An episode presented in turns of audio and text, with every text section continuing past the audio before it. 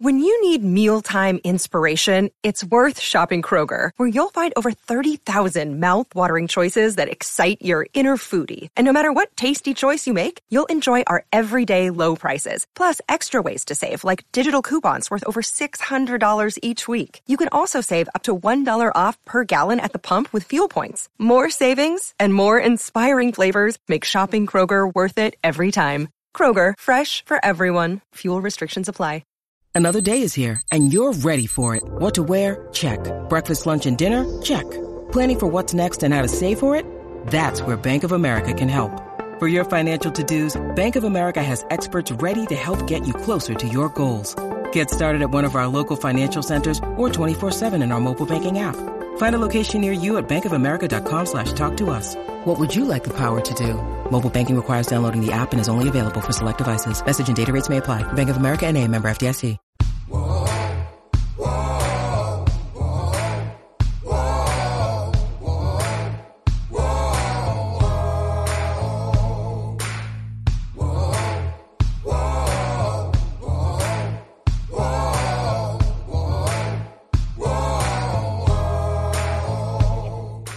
Hi, everybody. This is Hondo Carpenter from Sports Illustrated's Fan Nation, Las Vegas Raiders Today uh, Insider Podcast, joined by my good buddy, the one and only, the editor and publisher of the spawn dot com, the greatest aggregator of spa- sports and pop culture in the world. I love this guy. Great friend, great buddy, great friend of the show, the one and only, Matt Holatic. Hey, Matt. Hondo, how you doing? That's an intro befitting uh, the end of week one of the N F L season. Wow, I I agree. We got so much to talk about. Let's get right to the Raiders game. Um, I thought the Raiders were very impressive. Now, let's first talk about Broncos. I was I, I thought Sean Payton did an excellent job. That is not the same Bronco team of last year, or quite frankly, even before Nathaniel Hackett. Russell Wilson didn't even did not, not just look better than last year. He looked better than his last year in Seattle. I thought he was excellent. Their defense was excellent. Thought the Raiders were far from perfect. But they go into that game, Matt, and they had a huge game plan because they didn't know, is he just going to run what he ran against New Orleans? Because John, Sean Payton spent so much time around other teams in his year off. Then they were able to really, they made some great halftime adjustments, kept them to less than one hundred yards, just a couple points in the second half. Raiders got a big road win. It was a win they would not have gotten last year. And you know this, good teams find a way to win games when they're not playing well. The Raiders did not play well, but they found a way to get a big win. And I don't care that they had won the previous six. This wasn't the same team. This was a big deal. Interdivisional rival on the road win. I was impressed, even though it was far from perfect. Your thoughts? I would agree. I know you touched on it there. Excuse me. You touched on it on Sunday on Twitter. The Raiders didn't play particularly well. You know, they had the Jimmy G red zone interception. They had some costly penalties. They got behind. But the fact that they were able to come back in the fourth quarter and get a win, offense take the lead, defense close it out, and the offense kind of run run the game and, and, and close out the clock, that's always impressive. That's always a good sign for week one in the N F L because the difference between teams that are in the playoffs or in the playoff hunt and the teams that are, you know, finishing with five or six wins and And, and sitting home in January are games like Sunday where you find a way to win, you find a way to make the, the player two that swings the game, and that's what the Raiders were able to do. It's something I think they can build on moving forward going into week two, and I think it's definitely an encouraging sign coming off the preseason that they were able to get this win, road win, divisional win in week one. There's not too many other ways to, to get better ways to get in the win column to start a season. Yeah, it was very, very impressive. Uh, let's turn our attention to the Bills. We're going to talk about Aaron Rodgers later, but just the Bills specifically, I was not impressed.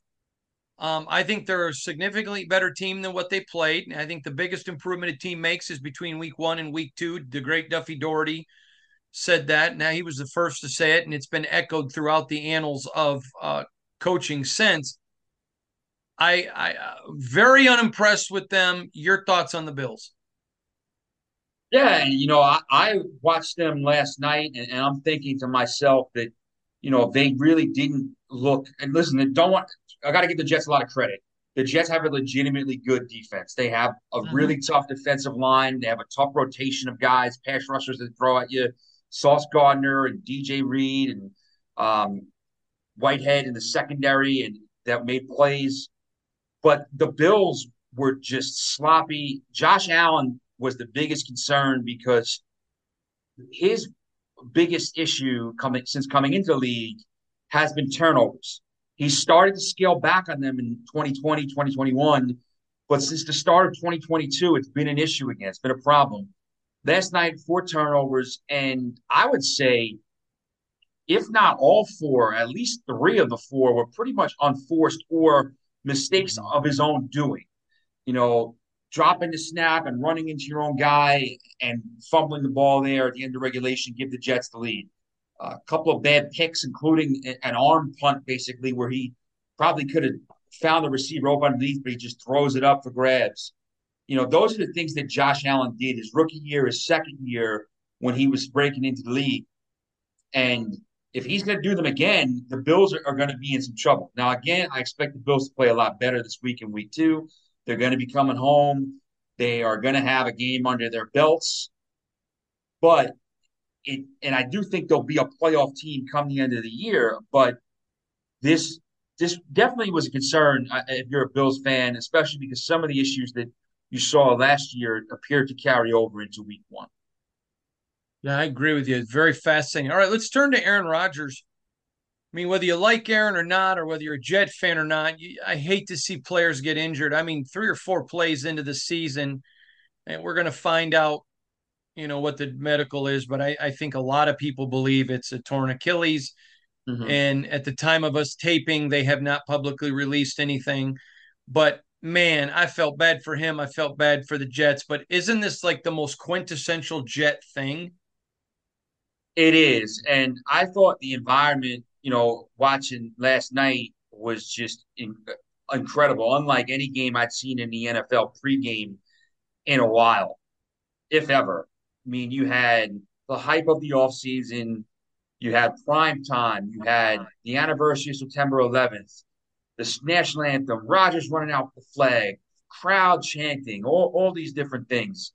And then for him to suffer that injury four snaps into the game, four snaps into the season, his Jets career potentially was just def- had to be so deflating and was like the most, you know, stereotypically Jets thing to happen.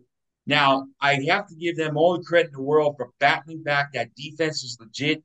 They pulled out a win. They deserve a lot of credit for the resiliency because you could see right away when they cut to Robert Saleh on the sideline for the in-game coach interview, he looked like he saw a ghost. He knew that injury was serious, and he knew that everything they planned for and worked for in the offseason had now gone up in smoke. Now, and they were still able to kind of regroup and get a W in week one, which is great.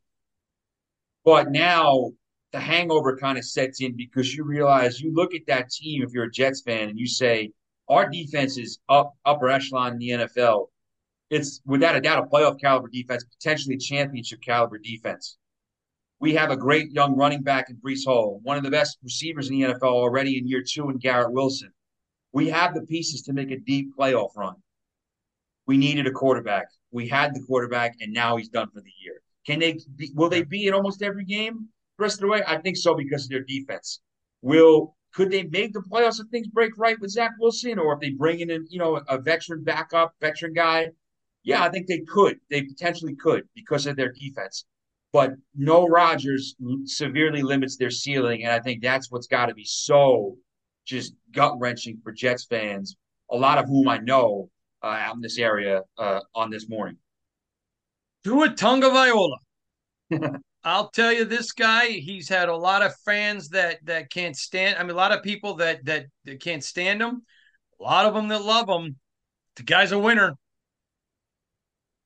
He certainly is, and I think, again, listen, one week in the N F L doesn't make your season, especially not week one.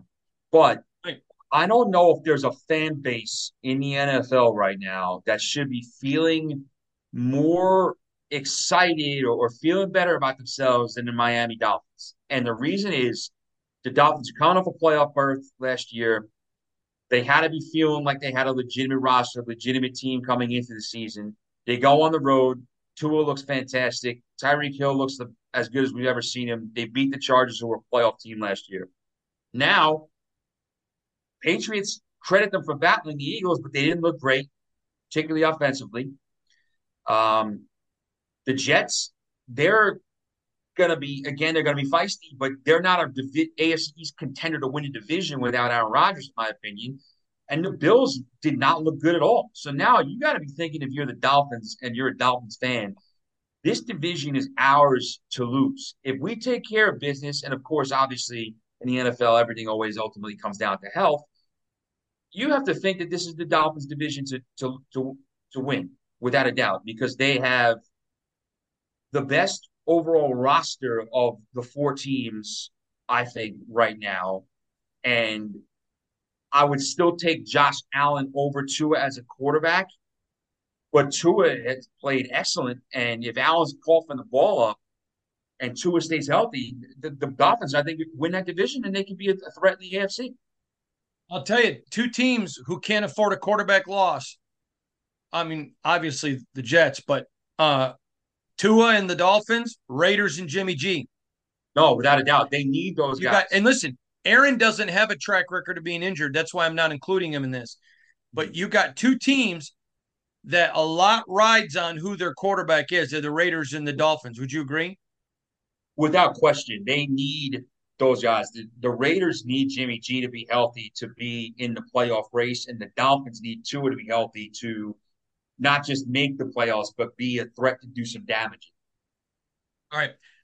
Last thing from me, the Raiders this week are in West Virginia. We're in West Virginia um, for practice because they want to be able to be, be out here on the, in the East, mitigate the time travel and all of that. I think it's a great idea. They did it last year with I M G Academy.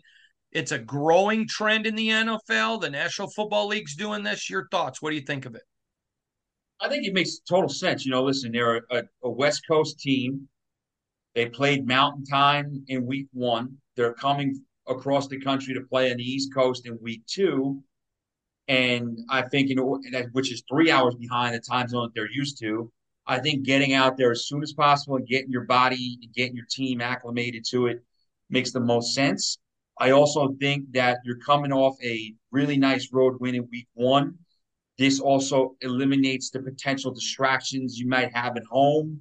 And, and really kind of gets that bunker mentality and that business mentality uh, on this trip going to Buffalo. So I think it makes sense. Again, we you said we're seeing teams do this, whether it's, you know, like the Giants are playing out in, in Arizona Sunday and then they're playing four days later against San Francisco, so they're staying on the West Coast. Teams may go to London a day or two early to get acclimated to such a drastic time difference. So it is something you're seeing around the league in general, but I think in this instance it makes total sense for the Raiders to do this. It's smart.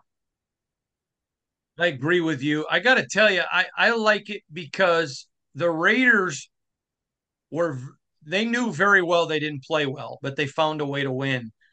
And I think it gets them away from everybody.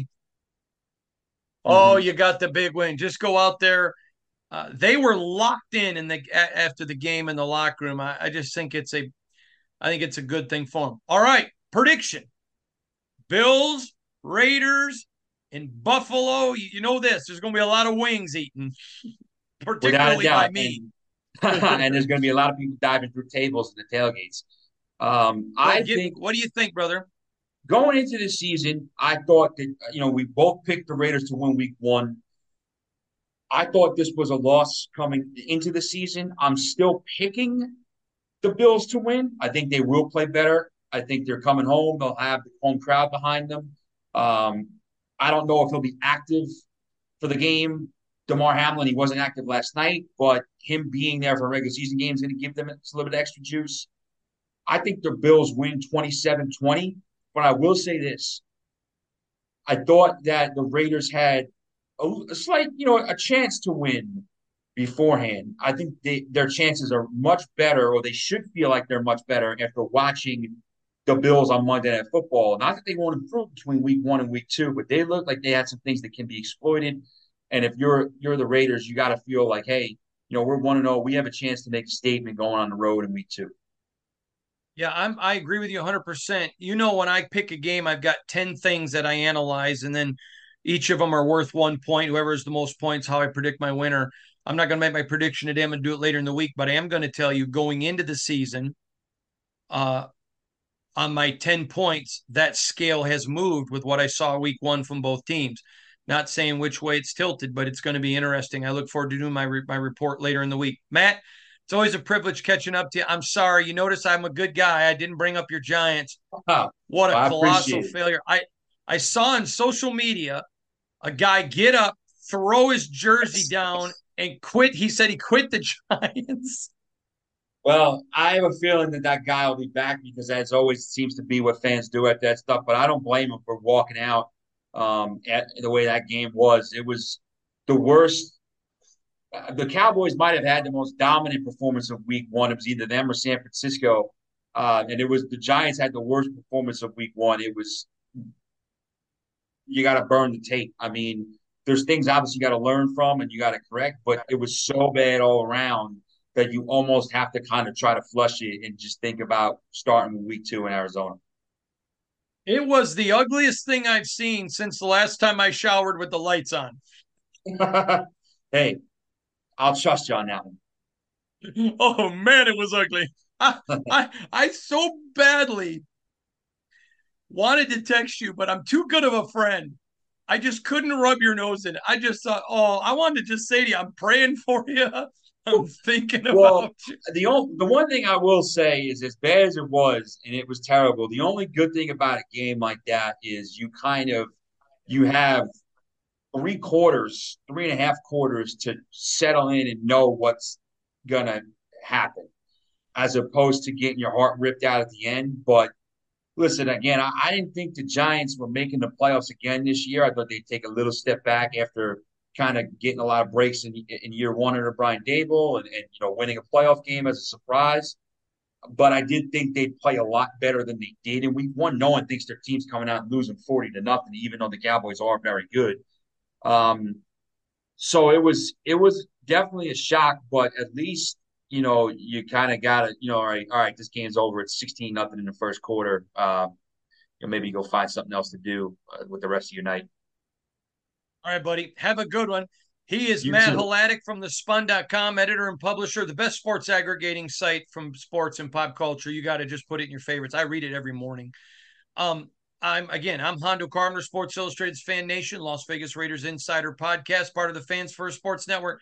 Thanks for joining us, everybody. We'll see you tomorrow. This has been a Las Vegas Raiders Insider production on the Fans First Sports Network. Whoa, whoa.